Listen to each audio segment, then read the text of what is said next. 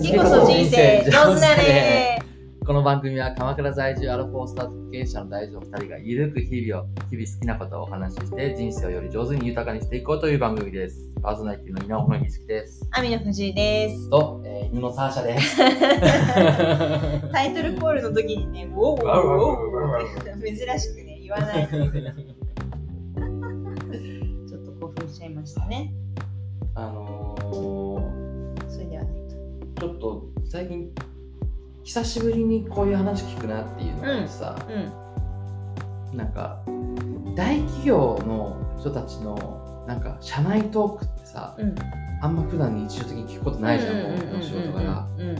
なんか、久しぶりにその聞くと面白いなってちょっと思っちゃって、へーうんその、なんか、たまたまある大企業のうん。方の、えー、と、車で移動してる時間があってさ、で、俺だけその部外者というか、うんその社外の人みたいな感じだったうん。うん。だけど、その、社内のいろんな話をしててさ、うん。で、やっぱその、なんか、人事の話とかさ、なんかああいうルールを変えようとしてるみたいな、うん。要はなんかあの、喫煙所トークみたいな、うん。うん。うん。っていうのをしてて、懐かしい、懐かしい。懐かしいでしょ？うん。で、なんかその、もう何十年営業とかでやってる人ってさ、その営業の一番大事なことは、結局こういうような、あのー話をどれだけ持ってきて、うん。どれだけ人に話すかで、うん。自分のあれが決まるからみたいな話をしていて、うん。なんか、新鮮と思って、うん。なんかでもあるよね、そういう。それはさ、社内政治的な話とか。社内政治的な話とか、なんかそういうゴシップ的な話うん。ゴシップね。ないじゃん、今、もうそういうのって。ない。全然ない。10年以上遠ざかってる。でしょ、うん。でもやっぱあったでしょ？あったあったあったたなんかイメージはつくよ、だから。ね。うん。でもなんか話してることがなんかさう、ん。3年前と一緒だなと思って、あ あの、私がしばらくその、あのベトナムかなんかから帰ってきて話した時に、うん。なんかそれでちょっと興味なく失ったよね。えー、同じこと言ってんだな、みたいな。変わらずに。うん。なんかトピックスのこれが変わんないなって思っちゃった。何なんだろうね。やっぱでもずっとそういう畑の中で生きてるからなんだろうな。うん。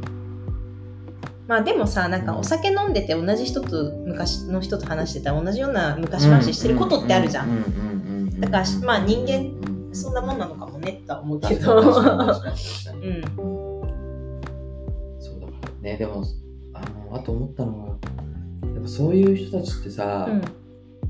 本当に付き合いの年数とかがさ、うんやっぱ20年とか30年とかうんの、が普通じゃん。うん。だからなんかちょっと違うよね、感覚が。うんなんかそういう。そうだね。うんうん。それし、なんかもう平成の時あとの話好きで付き合ってるわけじゃないっていうのもちょっと違うよね。ちょっあ、まあと特殊だ確かによね。確かに確かに。たまたま居合わせてるわけでしょ？だから学校と一緒だよね、ある意味。う ん学校のクラスメイトみたいな感覚なんだろうね。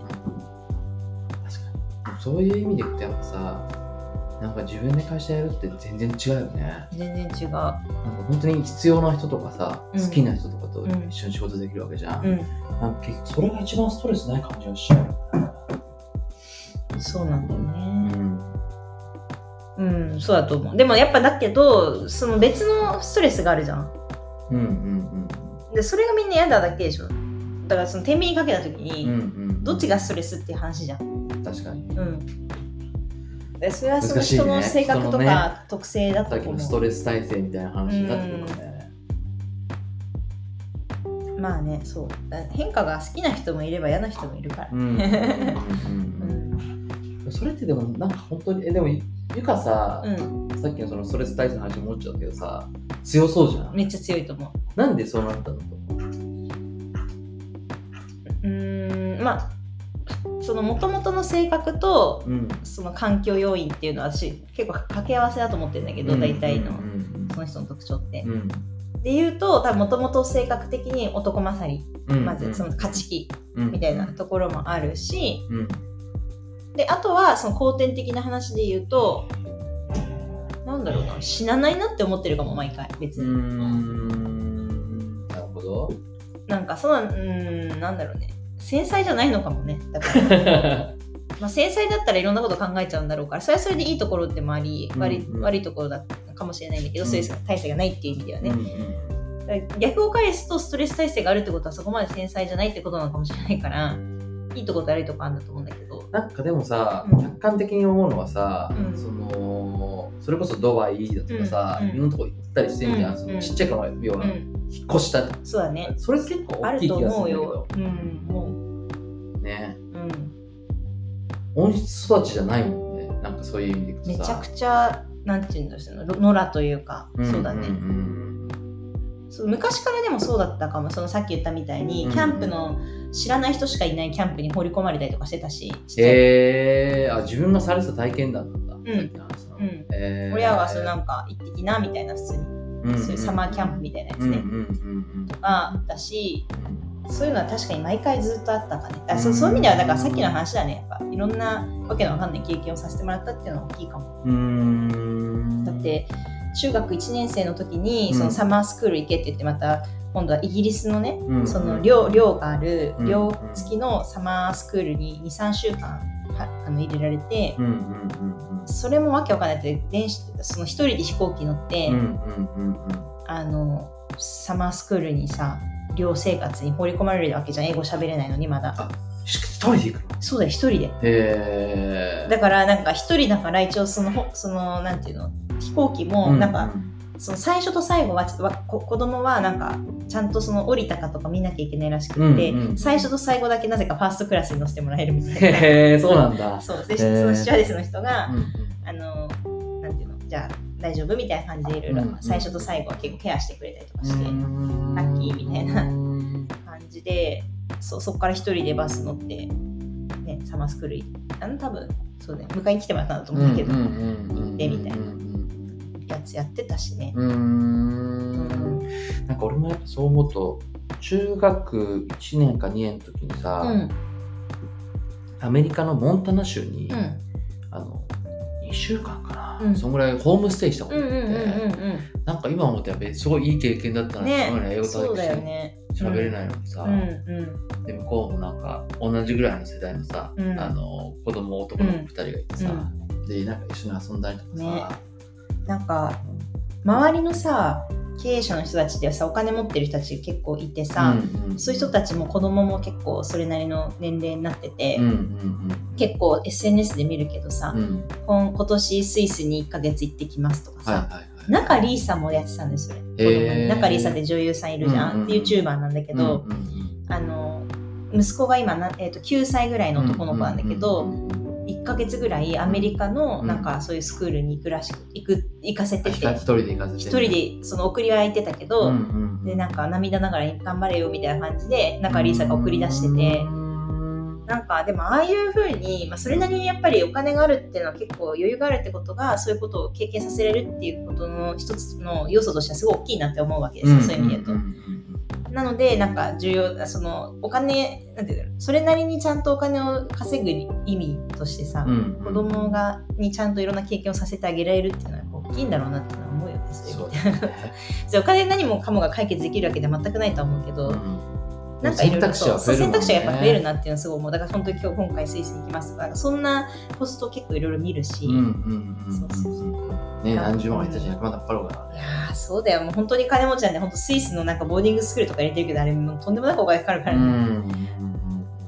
なんかあの、ドガ君って私なんかそのポッドキャストで、うんドガ君のその今アフリカでビジネスやってるこの話を聞いた時に彼も結構そういう感じなんだよね。その、うんなんだっけな、なんか高校はそのリクルート出身のなんだっけ、えっと人がやってる学校に通ってたんだけど、うんその後であ中学かな。でうん高校から、あのイギリスのボーディングスクールかなんか、うん。イギリスかスイスかなんかのボーディングスクール行ったんだけどそれもとんでもない、まあ、土学がもともと多分お坊ちゃんなんだうんうね、んだからまあそれもちろんウェルシーな彼家庭で育ってるけど、もう行ったらとんでもないなんていうのどこかの王族の息子とかもうかもうその桁が違う人たちばっかりだったらしくって。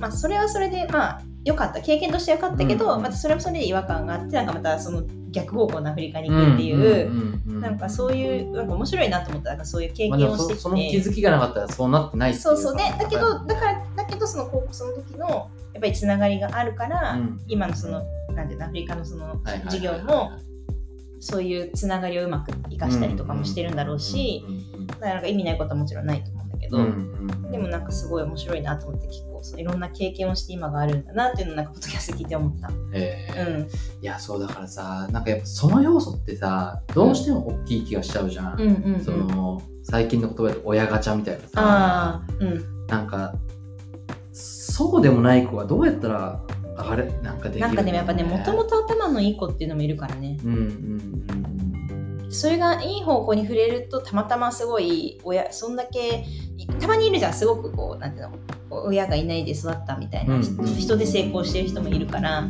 でしかも性格もすごくいいみたいな人もいるから、まあでもレアなんじゃない？でもその子はやっぱそもそものその思考性思考能力が高いというか、それをこう自分のこうモチベーションに変えてたりとか、うんうんうん。そこからじゃあ頑張って這い上がろうって言ってすごい一生懸命勉強したりっていう風にできる子もいるんだと思うけど、うんうんうんうんまでもそれはやっぱね素養があるんじゃないって思っちゃうけどね。あもともとの。うん。ちょっとこれは言い方悪いけど、うんやっぱりそのどれだけ物事を深く考えるかっていうそのなんていうの能力みたいなもの、そでそそこそこそれってもともと備わってるものも多多少あって例えばじゃあなんだろうちっちゃい頃に虫をすごく観察するのが好きな子もいれば、もうなんかそんなのちょっとでも集中力なんてすぐなくなっちゃう。子もいるじゃん、うん別にそれが悪いとは言わないんだけどでもそれって素養じゃん。そのずっと虫をさ一日中見てられるってその子のやっぱ性格とか。できるっていうのはね。そうそれができるっていう能力だと思うしでそれによっていろんなことを経験あなんていうの発見できるとか。っていうのも能力の一つだからやっぱそれは割となんか親ガチャと一緒のぐらい親ガチャとほとんど言葉一緒だけどその、うん DNA ガチャみたいな、みたいなものはあるような気はするけどね正直。なんかいたもんな同級生とかでさ、うんなんでこれだけいろいろ勉強やっても本当にできないやつってやっぱいるんだなっていうこととか思っちゃったことあるもんね、うんうんでもそれってやっぱ生まれ持ったものって思っちゃうよな。そうだね。だけど、だからもんポイントは、その、私のまたさっきの教育の話に戻るけど、やっぱり、その子が何が合うかで、で、何もできないって子はいないんだと思うのね。で、ただ、その、人によって、ななんていうの、この一つの尺度でう、んうんいわゆるお金を稼げるとか、うんうんえー、と人に影響力を与えられる仕事ができないかもしれないんだよね、うん。その能力が低かった場合、うん。だけど幸せに生きることは多分できるはずで、なんか、うすごい面白かったのがさ、うん。そのすごい仲いい人がいて、うその人の息子くんが、うん。まあ割とこう引きこもりみたいな感じのタイプなんだよね。で、えー、なんだで今多分もう19、20歳とかなんだけど、でちょうど多分選手とかあのそれも SNS で見てたんだけど、あのーでその話はもう結構前からずっと聞いてるわけ、うん。でエチオピうん。アに行くのに連れてったんだって、うん。そしたらエチオピア着いたらめちゃくちゃ開放的になって、えー、いいね。そうなんかずっとあった、なんかうん。身体的なところでいくと口内炎とかにずっと悩まされてたのが、うん。エチオピア行ったらそれもなくなるみたいな、でもでエチオピアに連れてけたっていうのが大きいんだまあまあまあそれはもちろんそう。それで素晴らしいね。そうなんだけど、でもやっぱそれで多分その環境が合ってるんだよかったね、うん、でそのなんかこっちの人たちはなんかみんな幸せそうで、うん。なんかすごいたのこっちも楽しくなるみたいな感じでいいね。すっげえアクティブになるみたいな、え。ー、なんだかそういうことなんだよ多分。だからなんかそのうん私もこれからさまだ10年かけてさうん。きっと勉強していくからあれだけどさ、そういう、うん。なんて言うんだろうな、なんかこうしなきゃいけないよ、どんだけなくせるかを私はこう結構大事にししたいなと思って。うんうん。でなんかお金を稼ぐことだけがうん。一つの尺度の中では、まあすごく重要視されてるしそれが、うんそれに興味がある子はそれやうんればいいと思う、うんけどそうじゃなくても幸せになれる方法って絶対あって、うんで例えば親がすごくなんだろう。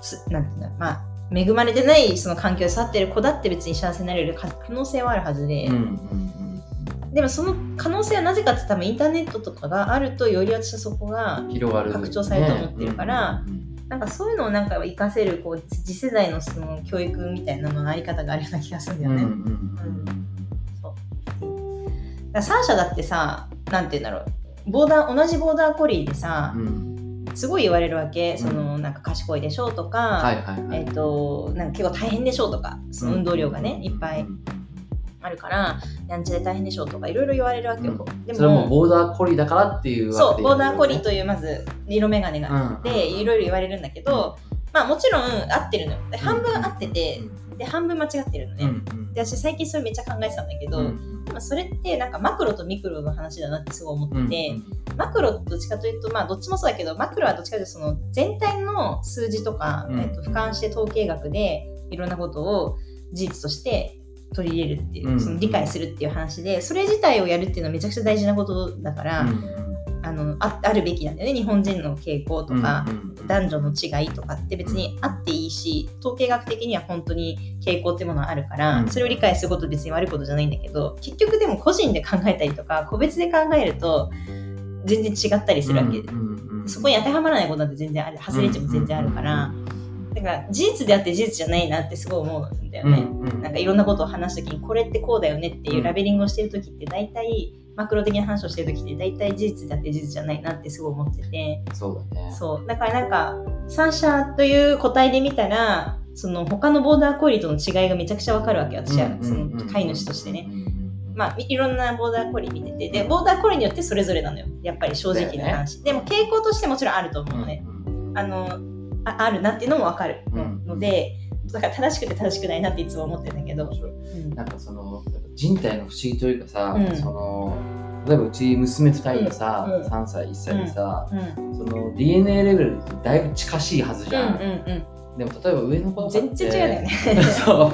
あのなんか感触を起こすというかうん。取ったりとかすると、なんかその今もちろんこの1年以上取ってやってないけど、うん。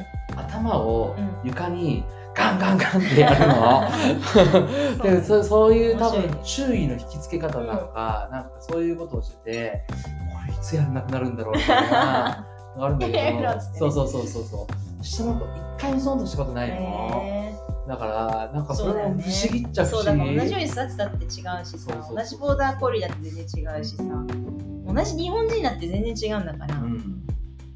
だからなんかそのいろんな例えば SNS とかでさなんかこう議論とか炎上とかなんか人相手を否定するとかってもうほとんど意味ないなって思うっていうか、うん。その大体みんなその論理的だろうというお言われてるものってほとんどマクロ的な視点で、うん統計学的に話すと俺はロジカルだろうみたいな感じで言ってくるんだけど正しそうで正しくないことがすごく多くて、だからあの議論ってマジで意味ないなって思うことがすごい。多い。あ分かんないあんたって、じゃあ、例えば私がこういうことしましたみたいになって、いや、そんなことを母親なのにするなとかさ、なんとかなのになんでそんなことしてるんだとか、うん大体そういうのが多いじゃん。うんうんうんそれ意味ないなってすうんごい思う。そうだねなぜそうなったかは そうそうわかんない本人しかわかんないなんで不倫してんだとかさ、うんうんうんそうそうそう。って思って。だからみんな大体それをすごく正しいと思って言ってることが問題なんだなって思った。でもなんでさ正しくないわけじゃないからむ問題なんで難しいなと思ってたから。でもみんな言うの好きだよねうん。なんかそのさなんだろうななんだろうね。そのヤフコメとかさうん例えばそういうのとかさまあでもコミュニケーションなんじゃない？うんそれも一つでも吐き出すでもさ吐き出す。うん。まあでもそっかでも結まあ局そうだよ承認欲表現求っちゃ承認欲求なのかな、でもそれにプラスなんかそのいいねいっぱいされると嬉しいみたいな、まあ、とかね。そういう話だよねうん。まあだから別にそうね。ご飯食べるとかとかはないとやりたいからやってるって感じなんだね。ね 飯馬みたいなのだってあるわけだよ。多分うん人間だってやっぱそんなに全てがなんかいろんな、面白いね。なんか、なんて言うんだろう。メタ認知ができるっていうことが人間の特徴でもあるから、うん。うんうん面白い。メタ認知してないんだけど、いや、メタ認知というか、なんて言うんだろうな。ななんだろう。ストーリーを作れるというか、うん。うん意味付けができるというか。まあでもそれで楽しいんだったらそれはそれで幸せっちゃ幸せな話だもんね。そうなんだよね、別にね。うん、まあでも人が傷ついちゃったりするっていうことが問題なんだよね、それで。ね。勝手に言ってればいいんだけど、うんうん、でもやっぱ傷つくじゃん。でなんだかんだ。人によってはね亡くなっちゃう子だっているわけだからねそこが難しいよね。うん。なんか、私も別にストレス耐性はあると思うけど、うん。面と向かっていろいろ嫌なこと、自分が言われて嫌なこと言われたら、それは傷つくし、うんうん。なんていうんだろう、一日のテンションがやっぱすごい下がっちゃうというか、うんっていうのはぜね人間誰しもがあるじゃん。なんか今日ちょっと一日なんでこんな嫌な気分なんだろう。あああの時ああいうふうに言われたからか。別にあの人は全然別に悪気がなく言ったはずなのになんで私こんな落ち込んでんの、みたいなことってやっぱある、あるよね。あと街歩いててもあるじゃん。なんかその変ななんか例えば、えー、と電車とか乗っててなんかボンってやられて一日ちょっと気分が落ち込むみたいな、うんうん。であるよね。だからそんそういう意味ではメメンタルってみんなそんなそんな強くないのかもしれない誰しもが。誰しもがな嫌なことされたらやっぱ嫌なんだよ、まあ、そりゃそうだよね。そのかすぐ復活できるぐらいなのが足が強いだけで、うん嫌な気持ちには絶対なってんだよねみんな確かどんだけ強い人でも、にね。腹立つことだってあるもんね。あるようん。だただそれをどう消化してるかっていうところの速さの問題とかで強く見られてるっていうか強いんだとは思うんだけどまあ嫌な気分にはなるよね。大事なことは引きずらないな気がしちゃうよね。そうかも。なんか嫌な気分には絶対ななるじゃん。だうん。例えばじゃあなんか歩いててさうん「お前バケボケこんなろ」とかさいきなりなんかへすごい嫌なこと言われたらさはーってなるじゃん。びっくりするし。それを何も思わないってことはまなさそうな気がするんだよね。なんか俺の場合だと、なんかそれこそ、うん。その、わかんないけど、家でそういう、まあなんか、喧嘩というかさ、うん。なんかそれあるんだけど、あるね。うん一瞬嫌な気持ちになる。腹立つなとか、ね。もうなんかぶん殴ってやろうかなとかって思う時あるんだけど、まあ、ただ、でも俺って、一日寝たら大丈夫なタイプっていうのが、自制心として働いてるのが、なんか強い気がする。うんだから、ね。こんだけすっげえイライラしてて、マジあれだけど、うとりあえず一日寝たら、次の日大体忘れてくから、んうん。今日我慢みたいな、うんうんうん。なんかそれでなんとかなるみたいなのがね、うんうんうんでもそれをさ、人によってはさ、ずっと忘れずにね、っていうので、翌日もずーっと嫌な気持ちになってたらね。鬱になってっちゃうよね。やっぱどっかで発散できないとね。うん。あとやっぱその1個しかないとさ辛いけど多分医師の場合は仕事があったりいろんな飲み友達がいたりとか。うん。うん。ので、まあ、ある程度発散できるじゃん。そうね。で1ここしかないってなってさうん。ずっと引きずったら一番辛いよね。ね。うんか逃げ場じゃないけどそういううんコミュニティを複数持ってくっていうのは結構重要な気がするけどね。だから専業主婦とかすごいよね。大変だと思う、ね。うん。誰とも誰にもその悩みを言えないとかっていうのも結構嫌だよね、それはあんま良くないっていう気もするよね、ね。だからその SNS に逆に言っちゃうとかもあるのかもしれないしね、あまあ吐き出し口としてね。そうそうそうそうん。まあ大事っちゃ大事だけど。うん。うん、だから別のねなんかその人が傷つかないところで何かしら拡散できるような方法があるといいんだろうけど、うんうんうんそう。ねリューチェルがね。亡くなっちゃったりとかもしたし、うん。まあそうだよね。ねえだから傷つきやすいとね、うん。そう気にし繊細だからこそああいうね優しさもあうんあるっていうのもあるから、うん結構さ繊細と優しさとねあのも傷つきやすさみたいなのは結構もうなんか全部合わさってるというかだからねそうだね。難しいよね。難しい。うんゆかなが自分の中で、うんいや俺自分が繊細だって思うこと全然ないんだけど、うんあるなんか。私ないよだからすごい繊細な人を尊敬してるうんそうだよね。そう俺完全鈍感タイプだもんな。そ私もだいぶ鈍感タイプだけど、うん基本はめちゃくちゃ鈍感タイプで、うんだけどなんか繊細な人のことをリスペクトはしていて、うんうんるからなんかあこういう時にこういうふうに考えてんだなとかって思ったりはするぐらい、うんうんうんそううんなんだろう。でもなんか結構細かいところにいちいち繊細というのかちょっと分かんないけど、うんうん。繊細というよりはどっちか性格悪いから嫌なんだけど、うんうんうん。あのいちいちなんかこう心の中で突っ込むことは結構あるかも。えー。あなんていうの？み見てることところは見てるというか、うん気にならないことは気にならないんだけど、うんうんうん気になる部分に関しては結構気になったりするから、うんうんそれを繊細とは言わない気がするけど何なんだろうね。難しいよね。でさ、多分繊細な人からさ、逆を見てというかさ、繊細な人たちょっとねレベル下から。繊細な人たちからさ、うん。鈍感な人を見るとさ、多分イライラするだろうしね。そうなんだよ。申し訳ないよね。申し訳ない。だから繊細じゃないから今までやってこれたじゃん。ていうか繊細だったら多分やってこれなかったこといっぱいあるから、うん。そそれはそれで耐えらんないみたいなね。こうイライラされてる存在で申し訳ない部分あるけどそれでなんかうまくやってる部分もあるじゃん。うん。乗り越えられたこともいっぱいあるから。そうだね。そう、その結局バランスで成り立ってるっていう。そういろんな人がいてバランスが成り立ってるからね。繊細な人に感謝しつつうん。やれることをやってそのケア大事だよね。そう。難しいなと思いつつ。そうですよ。それは男女だと余計大変なんですよ多分ね。ね男女でやっぱ繊細と鈍感が一緒になる時ってどうすんだろうね難しいね。